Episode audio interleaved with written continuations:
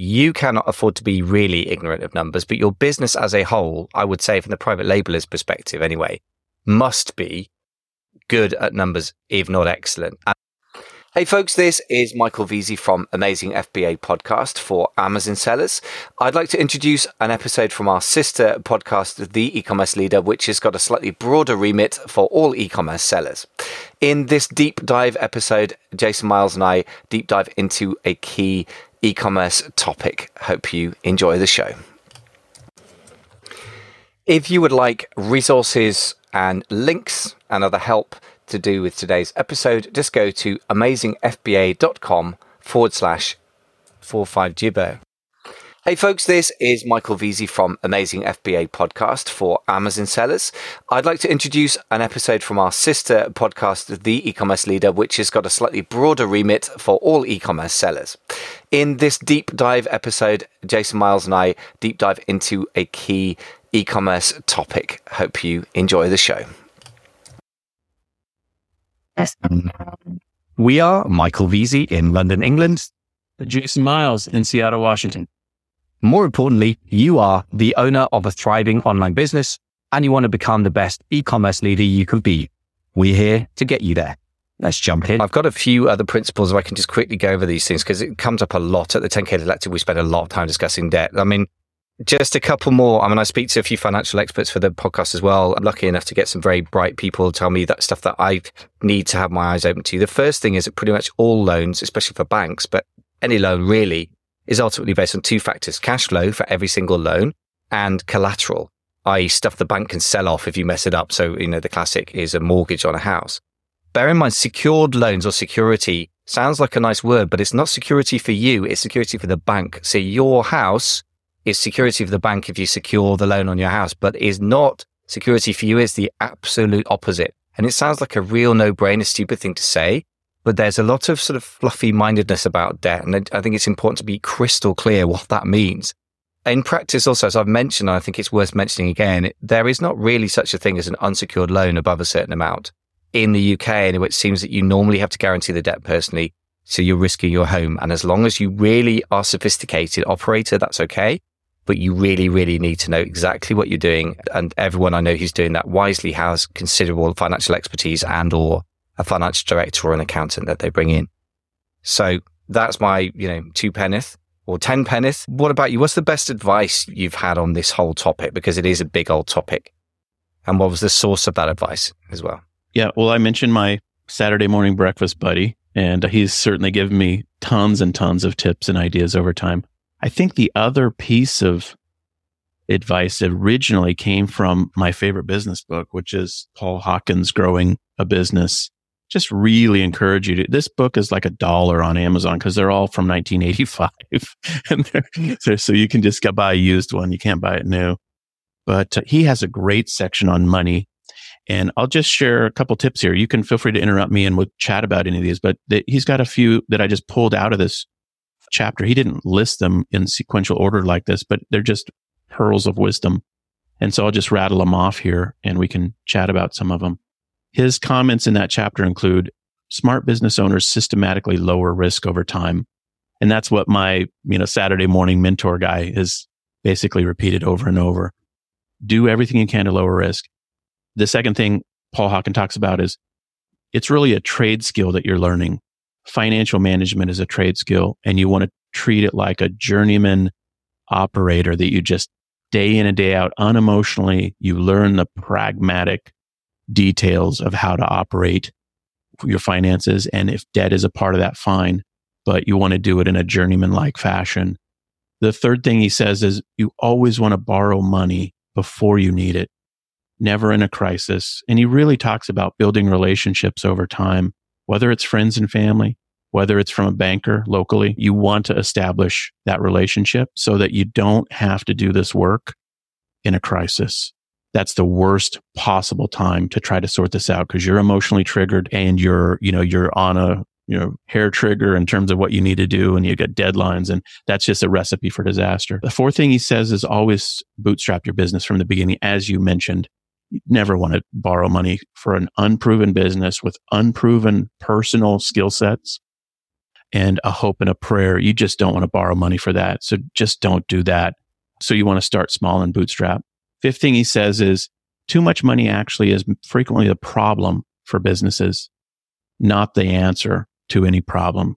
He really goes into d- detail about the sloppiness that can ensue when too much money is laying around. And so he just guard, he suggests that we guard against that and be careful in situations when we have a surplus of money that we don't make stupid mistakes or waste money. A sixth thing he says is start a business with just enough capital. Never over borrow, over invest, over, you know, fund a business that's just starting out. It'll, you'll do smarter decision making when you've got just enough to get by on in the beginning.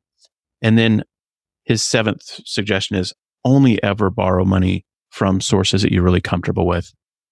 That would be the long term relationships, you know, things that you know, you understand the details of, and that you would say, you know, you want to be, you know, in a relationship with that lender or if it's an individual with that person for the long term. So I love his advice. That chapter is eh, rich with additional content. So I just encourage everybody to go check that old book out from 1985, pre-internet, but man, it's still got some fantastic insights in it.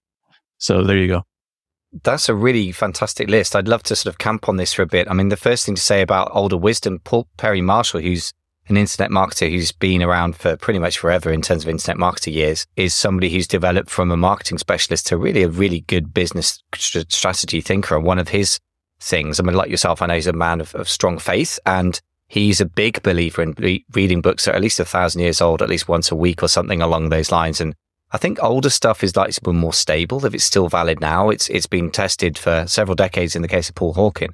So that's a really good start. And, and it gets you away from the internet business is different thinking, which particularly for the banking fraternity are not so au fait with how the internet world works. They, they don't think that way. And if you're going to borrow money off them, you've got to understand at the very least how they think.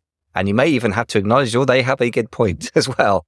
So the first thing I want to just talk about, there's so much to dig into here, and I think it's great to unpack. The first thing is this trade skill of financial management. What do you think that consists? What are the sub trade skills of financial management in your experience? I think the uh, first thing is having a profit and loss statement that you look at regularly, that you have well constructed, that adds clarity to your financial situation on a monthly basis, quarterly basis, annual basis. If you don't have a P&L that you are looking at to understand how your you know income and expense works you're driving blind.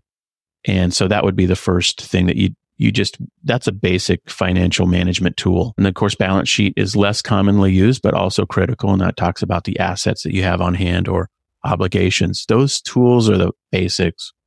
So i think that's the f- place to start and i think then beyond that it's really about understanding your unique creation. Businesses are like an, an alive thing. They're like a little creature that you've built.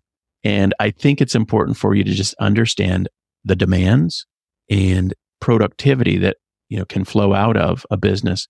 You know, we've talked about this before, but we're in a digitally based business, Cinnamon and I. So we don't have a demand for capital, you know, and that's very, very different than a business like private label products on Amazon, where you have to make huge inventory decisions early and frequently in an unclear way. So I think learning about your business is just wise to do. I realize that's easy to say after doing business for a decade. It's easy to say, you know, learn your business. And when you're just starting out, you're like, I don't understand any of this. You know, it's not even going yet. But I think it's important to just go slow, be methodical, realize that you're not going to make any money let's just say for a year or two, three years even. And, you know, I would just say that that's, you know, those lessons are important. Having the right expectations, realizing that you need to go slow, that you might not make any money at first, that your business is going to be unique in its needs. I think those are my top level suggestions and, and ideas. I'd have one to add to that in terms of financial statements or financial reports or whatever you want to call it. I think that what you said is very important to recognize whether in a capital intensive business or not, and particularly a physical products business and with the sheer volume at which Amazon could put things, as one of the members of the mastermind put it, that you do put stock into Amazon just evaporates. It's kind of how he experiences it. So in that scenario, what I think that the serious sellers that I know do is they do a cash flow projection. Now I've heard from Robin Johnson, I think it is from Best from the Nest, who advises people about this, mostly resellers. And she says you should start with a 13 week rolling cash flow uh, projection, which I think is very wise. I don't think if you're going to run a private label business as opposed to reselling stock that you can turn over quickly, that that is enough the serious people I know have not just a one year projection, but a three year projection that is broken down daily. So you need to have somebody who really understands spreadsheets. And if you don't, you sure as heck needs to hire an expert and get that done because otherwise you are driving blind. I think if you're driving at 70 miles an hour, you know, on the motorway, then you, you need to be looking 100 meters ahead, then absolute minimum. And if you're driving in fog, you should be going slower. And I think this is quite a good analogy because a lot of people try and go drive at 150 miles an hour on Amazon. First of all, they're probably breaking some kind of financial speed limit to push the metaphor a bit, but also they are probably very, very close to crashing, but they don't know because they can't see. And that's really dumb. So the faster you want to go, I think the more important it is to project ahead. One of the serious businesses has a 10 year cash flow projection and they also have a low case, middle case, big case scenario as well. So a lot of thought, I believe, needs to go into that if you're going to really do this series. No, I love that. I mean, to mix the metaphor, you know, in the human body, the things that grow too fast are called cancer. And, you know, businesses have a natural growth pacing.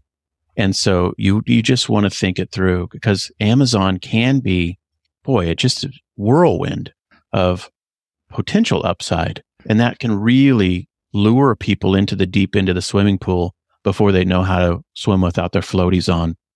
And it's just something to think about. We've just used three or four metaphors right there in the last 60 seconds.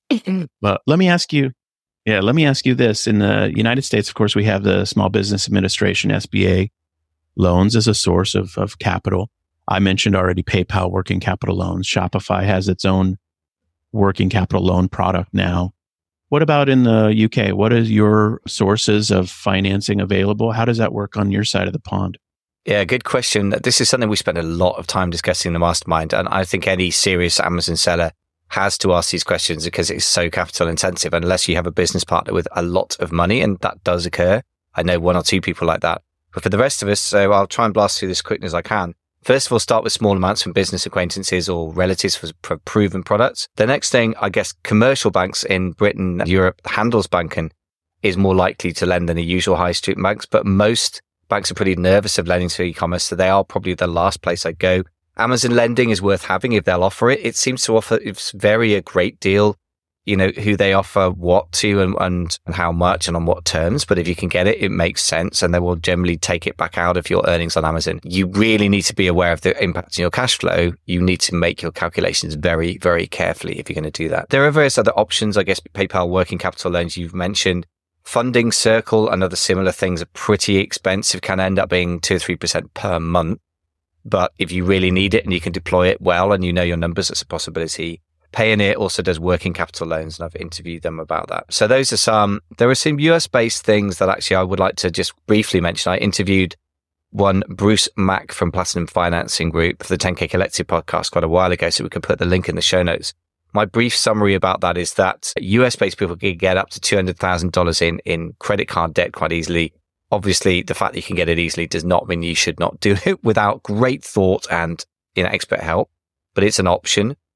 UK based businesses with LLCs can get a corporate credit card of up to about $25,000 and then possibly up to $50,000. And a lot of UK based people are well advised to get an LLC if they're selling in America a lot for on Amazon. American individuals can get IRA, use their IRAs or pensions. Generally, you need to approach it with, with caution to avoid massive tax bills, but there are various options as I understand. So there are actually a lot of options. But again, you need to go in with great financial literacy, I think. And really, I think although you need to hire experts, we've mentioned several times, I really think you have to educate yourself to understand it to a degree. I think ignorance of finances is not an excuse. You know, as a business person, I just don't think it's possible to run a successful business without some basic understanding of finance. And, and that's my, my takeaway from that, really.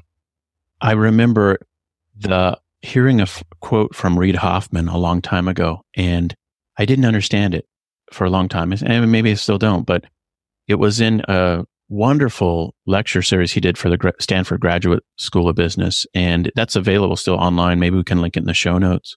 And one of the phrases he used in that business when he was talking about the founding of PayPal and the founding of LinkedIn and other businesses. He really was a fantastic seminar series. He said that there are some businesses that you start and the underlying concept that you're working with is a financing concept, even more than a product concept or, you know, sort of a, a, a customer avatar that you're trying, you know, a, a, market need. And he said, understanding that some businesses are f- fundamentally a financing based strategy is critical. And I didn't understand what he was talking about. But now that I've been exposed to private label sellers on Amazon and that kind of thing, you really realize that there, there are some businesses like private label that I would almost say that the financing is the most important thing, even more than the product creation and those details. I mean, it, it's really an integral part to it. That is a very different world than selling digitally downloaded PDF files, which is what we do. So it's fascinating. I absolutely agree with what you just said. I mean, the seriously good sellers are without exception numerate and really understand finances. And when I was going through the cash flow projection state with somebody who just put it together himself and he's not got a CPA background, I said, how on earth did you get so good at this? And it turns out his, his father worked for a very major consultancy as a you know, financial planner or something. So in the end, you scratch the surface, these guys know their numbers. And it's a very analytical based thing. I mean, you know, people plunge in without knowing what they're doing with analysis of, you know, famously Jungle Scout, Helium 10, you name the tool of the day. And, you know, even that scrambles most people's brains. But what they don't think about is financial analysis. And I would argue that's just as important as trade skill. And it could be argued if you're not comfortable with both forms of analytical thinking, then it's not the business model for you because it isn't isn't going to work without those skills. I would say so. It's tougher than people make out. I, I want to be very honest and clear about that private label model thing. It's not just for the guy off the street. I mean, the, if the guy off the street is really sharp and works incredibly hard, it could be anyone. But you have to have either by your natural inclination or working incredibly hard or background training a really solid grasp of analytical thinking about numbers. And if you don't, then I would stay away from it. I've used this example before, I think, but Tillman Fertitta, who's the business owner for Golden Nugget and a lot of restaurants as well. He's, a, he's just a huge, he's the largest restaurateur in the United States. Had a CNBC show and the little introduction to it, it's called The Billion Dollar Buyer. The introduction to it, he says in it, ask me anything about my business and I will know it all. And I love that arrogance in a way. Mm-hmm. but in the show, he talks to small business after small business. And the premise is that he's acquiring new vendors for silverware and glasses and lighting fixtures and, you know, signage and all this stuff. And he is just, you know, like a number machine. He is a human calculator and largest restaurateur in the United States. So you get the idea. And I think to your point, there is a lot to say about that. And it gets back to this initial idea of knowing yourself. Okay. I think we've covered this pretty well. I love those takeaways. Final takeaways or thoughts from your perspective? Yeah, well, I guess I, just to reiterate a little bit what I was saying, put it this way you cannot afford to be really ignorant of numbers, but your business as a whole, I would say from the private labeler's perspective anyway, must be good at numbers, if not excellent. And that particularly is true if you're going to use debt. So the flip side of that is, as you were implying, if one recognizes about oneself that it's not detail oriented or, or, comfortable with the financial projections and spreadsheets, then I would just lower the risk and stay away from what you don't understand. And you could do very well with a more modest approach. But I think that's one of my first things. The second thing is, well, I'm just, I'm just reiterating a lot of what we said. I mean, debt is a risky thing. And just because historically right now in 2020, because of COVID, again, some crazy loans are available from the UK and US governments and others and interest rates have been deliberately held back very artificially by governments. That will probably not be the case. And I think the UK is probably one of the biggest at risk of inflation because it's trashed its currency with some weird and populist driven politics, which has meant that economically, there's going to be a lot of reasons why input prices will be very high. We'll have inflation. And what happens when you have inflation? Central banks sooner or later have to raise interest rates. They have no choices. So do not assume that the current environment of risk level associated with debt will last forever. That said, though, the flip side of that is right now, debt is super, super, super cheap and widely available. So load your boots as long as you understand what you're doing and they're doing it in the right way. You've got to be very mindful. But now, if you are mindful and literate, now is an incredible opportunity to get debt at a level that's never going to be as cheap again in my lifetime, I believe. what are your takeaways? I mean, you've obviously got some, you know, quite different takes on it. It's quite interesting. I love the phrase load your boots. I think I would just say if you need to load your boots, you want to evaluate your business. And I would just encourage everyone to grow into business models that require less and less capital intensive situations. That's my personal inclination. And I would just encourage people to think about their business dynamics in such a way that over time you lower risk rather than over time increasing your risk. And that's my kind of my own nature. And I would encourage people along those lines to think through how can you never need debt and begin to build a business that looks like that. And it's hard work and might take time, may take years, but I would encourage people along those lines. And I think the number one takeaway from my Paul Hawken book, you know, kind of reference point is work through these issues before you need it. Do the due diligence, the learning, the insights, the research, not under stress, not under a financial crisis. That is when you will mess things up. And the smartest thing you can do then is uh, take it like an educational effort and go through process, start small, and really expose yourself to the best thinking on the planet on how to operate financially. And that will serve you really, really well. That's excellent advice. Really like that. I was just going to say that I love the Paul Hawken thing. And it's just going to say that we also have some offers, if not debt. So, so debt free offers for our listeners. So go ahead. I think you're about to say that. yes. Don't go into debt to enter our new contest we're, we're going to do another contest. We did one when he kicked off the podcast and it was fun. And so we'll do another contest. Of course, these are set up on the US side. So they're available to US listeners, except for those who live in Rhode Island, which is a funny nuance of contest legality. But we will have a fun contest running the website. When you listen to this episode, go check it out. We're going to do these now systematically and start to have them happening in an ongoing way. So look at the homepage on theecommerceleader.com for the contest. And we're going to give away fun prizes. We're going to kick it off here. And by the time you listen to this, it'll be up and going. So I'll save the details, but I'll just encourage you to go check it out. Of course, there are other resources there as well. We've gotten several giveaways of what kind of resources that we pulled together for our listeners. Michael had several fantastic tools. I had several things that were okay. I guess hopefully fantastic. And we'd love to have you pick those up. So thank you so much for listening to the episodes, downloading them, leaving reviews. Your guys' support for this is just a fantastic blessing in our lives. We love these conversations and we love hearing your feedback in whatever form you give it. So thank you so much for listening. Have a great day. That was the e-commerce leader podcast with Michael Veazey in London, England, and Jason Miles in Seattle, Washington. We offer you free help on our website including PDFs, videos, and mini courses on topics like traffic, products, and sales channels. Some are for Amazon, most are for any sales channel. To get those and to stay up to date with our podcasts, go to www.theecommerceleader.com. Thanks for listening.